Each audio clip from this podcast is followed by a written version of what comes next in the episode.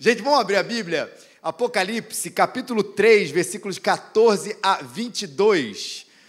É o texto da gente hoje, Apocalipse, capítulo 3, de 14 a 22. Sei que hoje tem festa, tem alegria, tem celebração.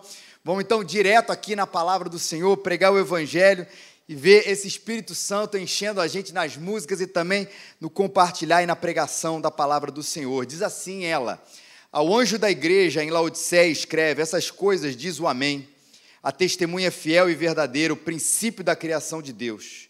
Conheça as tuas obras, que nem és frio nem quente, e quem deras fosses frio ou quente. Assim, porque és morno e nem és quente nem frio, estou a ponto de vomitar-te da minha boca. Pois diz: Estou rico e abastado, e não preciso de coisa alguma. E nem sabes que tu és infeliz, sim, miserável, pobre, cego e nu. Aconselho-te que de mim compres ouro refinado pelo fogo, para te enriqueceres, vestiduras brancas para te vestires, a fim de que não seja manifesta a vergonha da tua nudez. E colírio para ungires os olhos, a fim de que vejas, eu repreendo e disciplino a quantos amo. Se, pois, zeloso e arrepende-te. Eis que estou à porta e bato. Se alguém ouvir a minha voz e abrir a porta, eu entrarei na sua casa e cearei com ele e ele comigo. E ao vencedor, dar-lhe-ei sentar comigo no meu trono, assim como também eu venci e me sentei com meu Pai no seu trono. Quem tem ouvidos, ouça o que o Espírito diz às igrejas. Você imagina você encontrar com um amigo na rua? E esse amigo, talvez você não visse ou não te encontrasse com ele há tanto tempo, você começa com aquela coisa que a gente fala para todo mundo: e aí, cara, tudo bem? E você automaticamente responde, independente da sua condição, tudo bem. A segunda pergunta mais natural que a gente faz tem normalmente tem a ver com o trabalho. E aí, cara, como é que está o trabalho? se você não vê há tanto tempo em que área que você está, ele vai dizer que está tudo ótimo também, te dá as últimas inovações, e aí ele, pô, rapaz, eu estou me encontrando com você, que bom que a gente se encontrou coincidentemente aqui na rua, eu queria te falar uma coisa. Aí seu amigo de você, surpreso com aquilo tudo, diz: o que, que é? Olha, rapaz, você é infeliz, miserável, pobre e cego e nu. Acho que a primeira coisa que você vai fazer depois da casa de suspeito, né, disso tudo, esse cara de surpresa, é, cara, esse cara é meu amigo? E chega aqui na rua, de repente não me vê há muito tempo, ou ainda que seja uma pessoa que eu conheço, e de repente me diz que eu sou infeliz, miserável, pobre e cego e nu. Gosto muito de falar da nossa cultura brasileira, especialmente da nossa cultura carioca. A gente é muito afetivo, não é?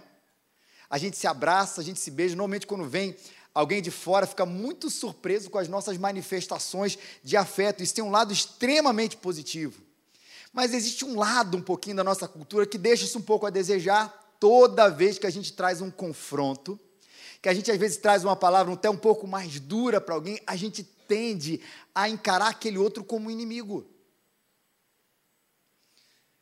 Você que é pai, você sabe que insistentemente, pai de filhos pequenos, claro, você insistentemente tem que falar a respeito, pro, falar para o seu filho depois de uma bronca, depois de uma puxada de orelha, depois de alguma coisa ruim, de um castigo, alguma coisa assim. Olha, papai te ama. E eu estou fazendo isso com você porque eu amo você. Porque a gente não associa muito a coisa. A gente associa amor sempre à permissividade.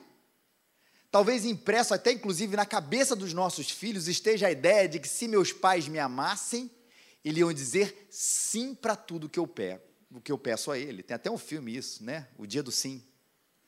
Como a grande manifestação de amor é ter que dizer sim para todas as coisas. E nós que crescemos e nos desenvolvemos, entendemos que os nãos foram extremamente, alguns nãos, talvez a maioria deles, foram extremamente amorosos para a gente.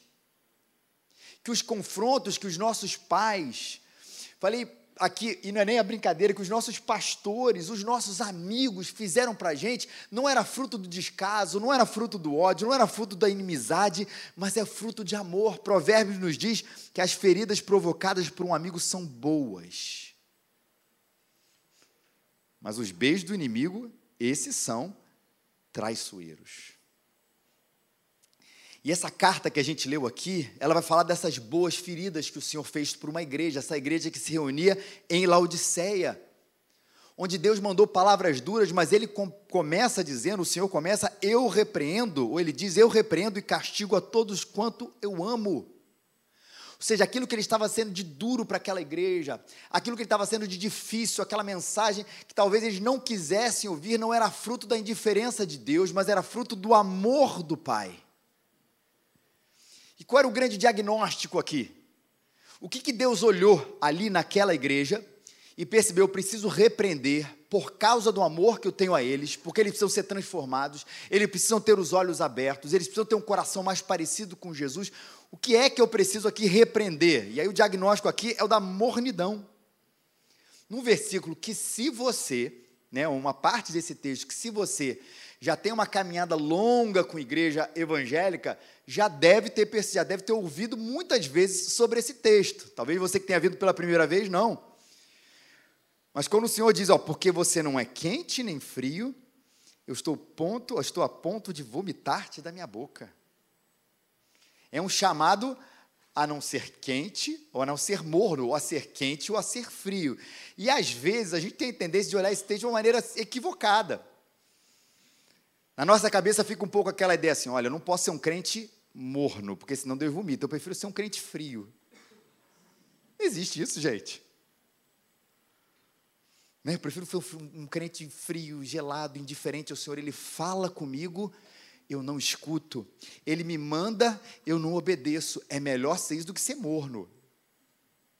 E não é isso que o texto quer dizer. É uma grande é, história a respeito das correntes e das águas ali nas imediações daquela cidade, onde águas que é mesma água, mas com temperaturas diferentes, tinham características diferentes. E aí você vai entender por que, que a mornidão ela é rechaçada aqui no texto e ela é rechaçada para a nossa vida. Havia uma corrente de água fria. E água fria tinha tudo a ver com matar a sede. Essa a gente entende bem fácil. Num dia quente, não como hoje no Rio de Janeiro, né? no frio dos nossos 24 e 3, 24 graus, que a gente não suporta aqui no Rio. Mas você imagina, nossa, aquele calorão gostoso da cidade do Rio de Janeiro, 35, aqueles que gostam um pouquinho mais, 40 graus, a gente entra no ar-condicionado, aquela sensação boa que a gente vai, né, do inferno ao céu rapidinho, ao sair do estacionamento, entrar no shopping. E às vezes nem essa temperatura, essa mudança serve. A gente fala assim: eu queria um copinho d'água. A gente abre aquela água com gás ou sem gás, bebe e a gente se sente ali aliviado com a sede, né? Matando. Isso é água fria. E água quente? E a ideia era de uma outra fonte ali perto que trazia para é, é, é aquela população que iria em direção àquele lugar uma, uma, água medicinal, era uma compreensão daquela época, que se eu ali ficar me banhando naquele, naquela, naquela corrente, se banhar naquela fonte dessa água quente, eu vou chegar aqui e vou ser curado, passar uma aguinha quente no meu corpo. E aí a gente começa a entender por que, que o morno ele não faz sentido aqui para o Senhor. É aquele que não é frio, como uma água fria que mata a sede, e aquele que não é como uma água quente que é capaz de curar o seu corpo. É tudo água. Mas uma serve para uma coisa, outra serve para outra. Já a morna não serve para nada. E a gente vai lembrar, claro, de como Jesus tratou isso a respeito da nossa identidade e da nossa missão. Quando ele disse: Vocês são o sal dessa terra. Mas esse sal também pode perder o seu sabor. E como restaurá-lo? Porque não servirá para nada, exceto para ser jogado fora e pisado pelos homens. Ele fala do sal e da propriedade do sal, ou da identidade da igreja. Vocês são o sal, e a missão da igreja, que é salgar a carne. E ele fala da luz, vocês são a luz do mundo. Mas também não se pode, vocês que são, e a identidade aqui, a luz do mundo, vocês não podem esconder uma cidade, esconder uma cidade construída sobre um monte, ninguém pode acender uma candeia e colocá-la debaixo de uma vasilha.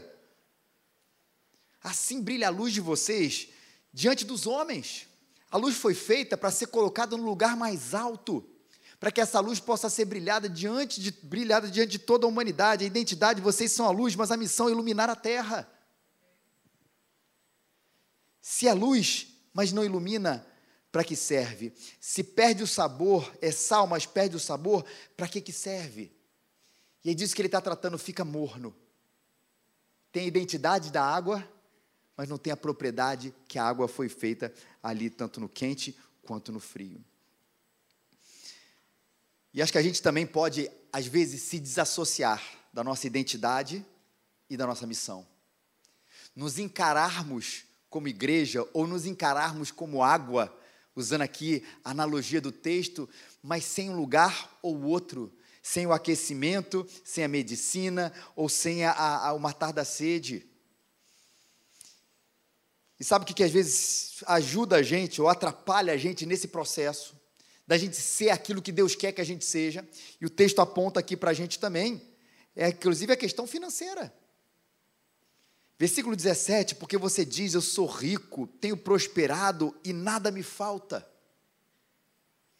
Coletivamente, a gente, como igreja, às vezes se satisfaz numa coisa que um pastor missiólogo que eu curto muito, que é o Ed Stetzer, ele fala a respeito desse diagnóstico da igreja, que a igreja se satisfaz, às vezes, quando ela cumpre duas coisas: um bom orçamento e uma boa presença. E às vezes a gente encara a nossa, o nosso olhar, a nossa caminhada como igreja, e vê, por exemplo, que se a gente está pagando as contas, a gente tem uma sensação muito boa, e é um diagnóstico que às vezes a gente faz lá dentro de que a igreja está caminhando bem de que a gente paga as contas, investe dinheiro em outras coisas, traz a impressão de que a gente está caminhando bem. E veja bem, a questão financeira é um indicativo importante, interessante. Mas às vezes a gente, ele atrapalha a gente olhar para o que de fato a gente precisa fazer, porque a gente está satisfeito com a nossa sobrevivência e não com a nossa missão. Deixa eu contar dois exemplos verdadeiros aqui. Um deles, que eu já contei algumas vezes ali na igreja, mas que foi uma história que me, me chamou muita atenção, um pastor brasileiro. Uma vez ele foi morar nos Estados Unidos durante um tempo. E ele ali, é, estudando, fazendo seus estudos, ele foi chamado para ajudar numa igreja, pastorear numa igreja durante o tempo em que ele estaria ali estudando. História verídica. E foi dado para ele a seguinte proposta: Pastor, que o senhor não só precisa preocupar a respeito de dinheiro. Porque nós temos aqui uma aplicação, aplicação XYZ que nos garante a sobrevivência até o último dia das nossas vidas. O, o imóvel é próprio, o dinheiro vai prosperar, não se preocupe com. Isso pode trazer uma sensação até boa de segurança, que bom, a gente pode focar na coisa certa sem tanto se preocupar com isso. Mas ele diz: mas tem um porém. História verídica.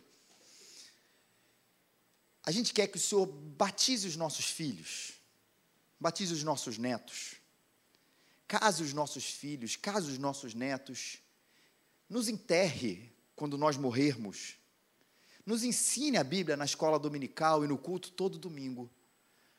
Mas nós não queremos gente nova.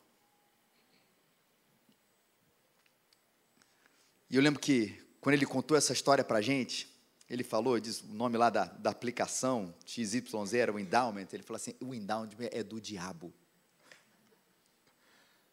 porque trouxe àquela igreja, ou aquela tão chamada igreja, a sensação de que estava tudo resolvido, desde que a gente se mantivesse, porque na verdade o dinheiro estava garantido. Que diagnóstico terrível. Um caso recente de uma igreja próxima da gente também. Um dia questionada por ela sobre a sua saúde, a resposta foi exatamente ela: nós estamos bem financeiramente, nós não precisamos de ajuda e o resultado é que essa igreja um dia foi fechada. A questão não foi dinheiro. A questão foi a missão. A identidade atrelada à missão que o Senhor colocou na vida da igreja. Quando a gente se deixa que isso tome conta do nosso coração e a nossa satisfação esteja nesse olhar, a gente percebe que a gente não é rico, a gente é pobre na pessoalidade. Talvez a história que ilustre melhor, aí eu falo coletivamente, agora eu quero falar também com você. A história é melhor que reflita um pouco da nossa rica pobreza ou da nossa pobre riqueza. É a história talvez mais famosa, mais icônica, contada pelo pastor John Piper, num sermão que marcou uma geração de pessoas quando ele fala não desperdice a sua vida. Talvez você já tenha ouvido isso em algum lugar. Se você não ouviu, vale a pena, bota no YouTube, não desperdice sua vida de um pai, para você ver essa ilustração muito melhor contada do que eu. Mas ele fala a respeito de um casal missionário de idosos. Que um dia, enfim, estavam lá na sua velhice e fazendo missões em outros lugares, em outros países, fora completamente do seu conforto, e dirigindo numa estrada, os freios dão problema, caem no precipício e morrem. Tem lá 80 anos de idade.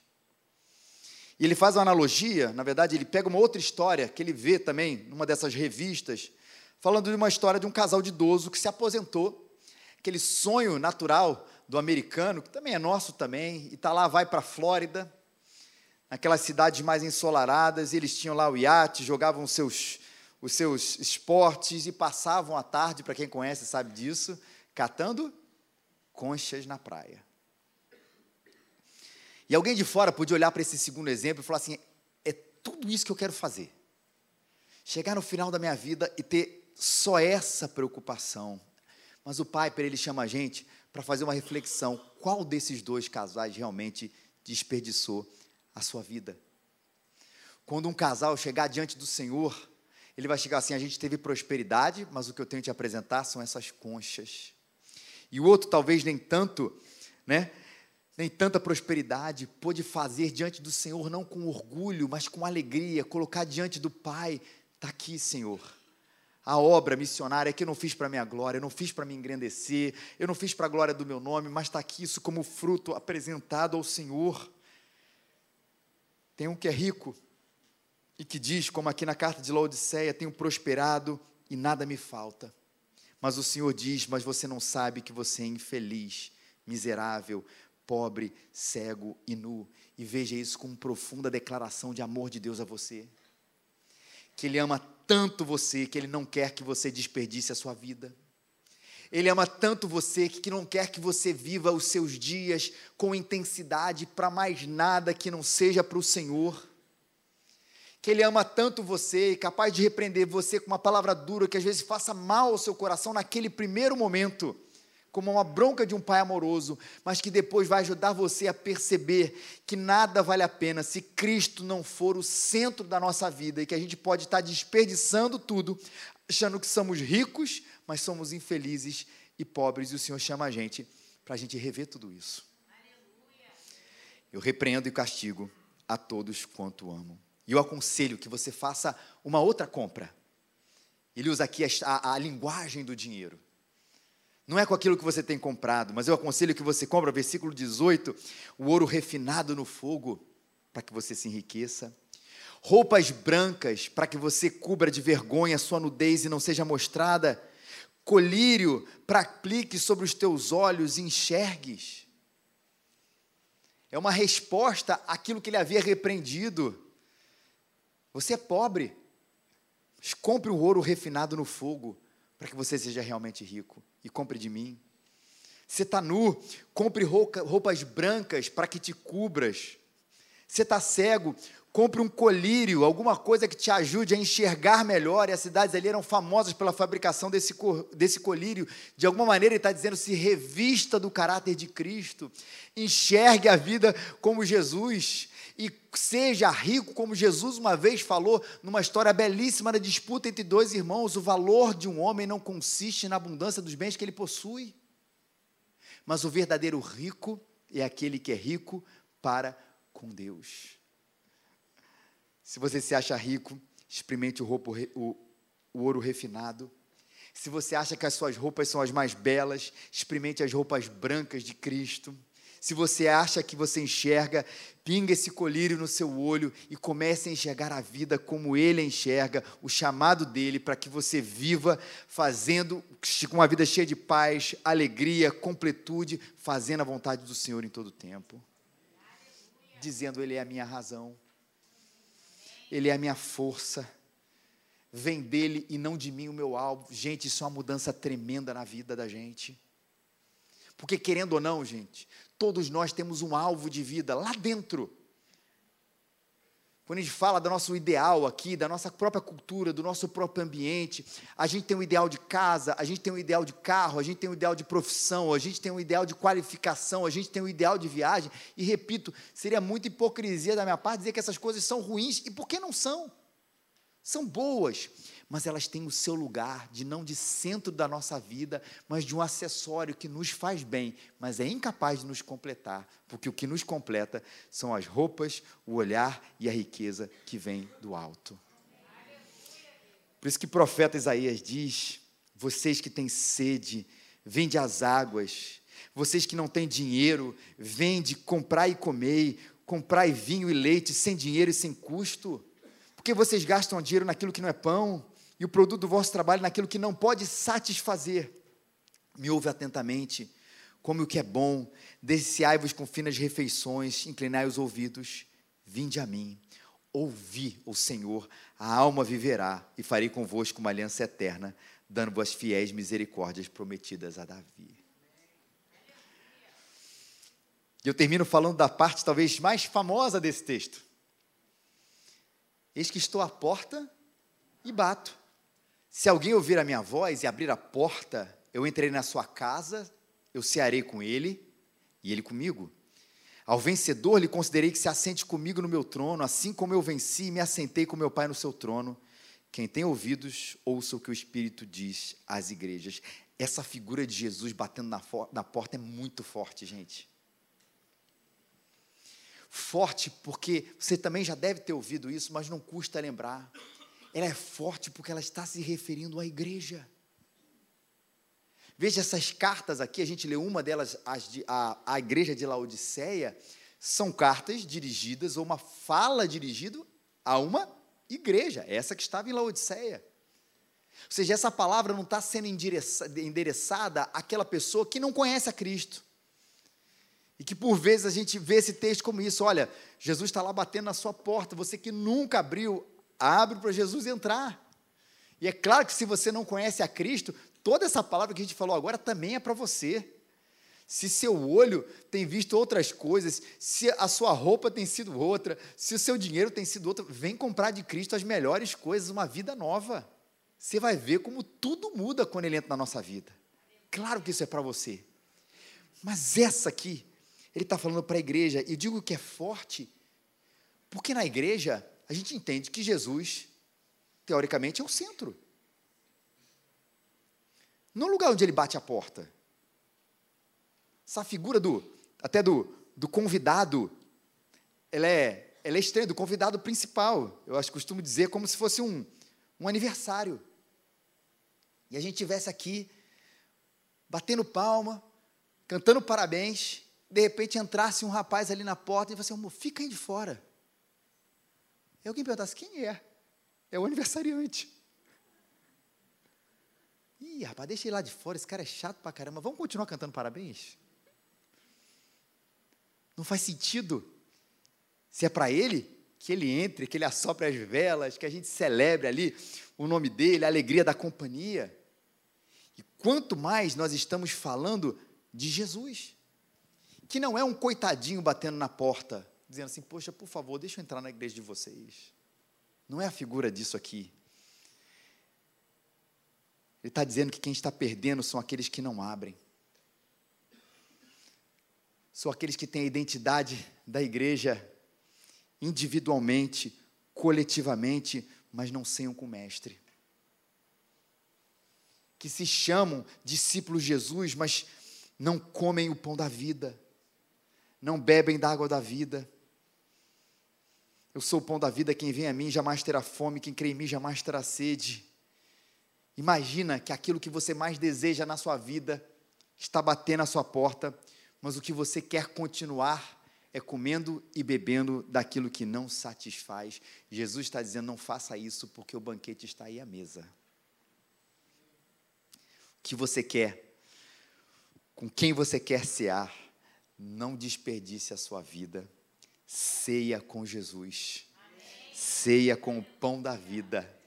E Ele não quer estar à porta, Ele quer estar no centro da nossa vida, do nosso coração e dessa igreja. Vamos aproveitar a Sua gloriosa presença. Vamos orar, gente. Senhor, obrigado porque o Senhor nos ama tanto, Pai. Que o Senhor puxe as nossas orelhas, ó Pai.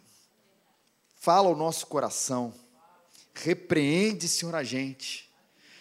Fruto do teu amor e da tua graça, Senhor, que opera em nós, Deus, fazendo com que a gente abandone, Senhor, certas coisas, ó Deus, que a gente acha que nos satisfaz, mas não tem nos satisfeito, Pai. Que a gente pare de comprar naquilo que é incapaz de gerar vida no nosso coração, mas que a gente aprenda, Senhor, a desfrutar, Senhor, do teu banquete, da tua gloriosa companhia, Senhor, do teu maravilhoso amor, da presença de Jesus perto da gente, dentro da gente, no centro da nossa vida. E assim a gente possa ver, Senhor, a nossa vida transformada, Senhor, e ver, Senhor, que vale a pena, Pai. Que vale a pena, Senhor, a nossa história, Senhor, o nosso continuar aqui, Deus, sendo sal dessa terra, luz desse mundo, salgando, Senhor, essa geração, iluminando essa geração para a tua glória e para o teu louvor, apesar das dificuldades, apesar dos embates, apesar das batalhas. Vale a pena, Senhor, porque só o Senhor tem a ceia, o pão e a água que é capaz de mudar toda a nossa história, Senhor. E Deus, se alguém, Senhor, aqui ainda não conheceu esse pão, Senhor, essa água deliciosa, Pai, que hoje, Senhor, por esse encontro possa ter sido transformador, o Teu Espírito Santo age, fazendo que esses olhos estejam despertos, entendendo, Senhor, a Tua gloriosa presença, Pai. E aqueles que já te conhecem, Senhor, mas que a gente, às vezes, olhando para a gente, olhando para esse diagnóstico, percebe que o Senhor está à porta e não no centro, traz arrependimento, quebrantamento no nosso coração, para que o Senhor esteja no centro da nossa vida, não na periferia, Pai, mas nos guiando, Pai, alimentando, Pai, sendo o centro da nossa história, da nossa oração, do nosso coração, do nosso casamento, da nossa vida dois, Pai, do nosso dinheiro, do nosso tempo, centro de absolutamente tudo, Pai traz esse quebrantamento para a gente. É a nossa oração. Em nome de Jesus. Amém, Senhor. Amém.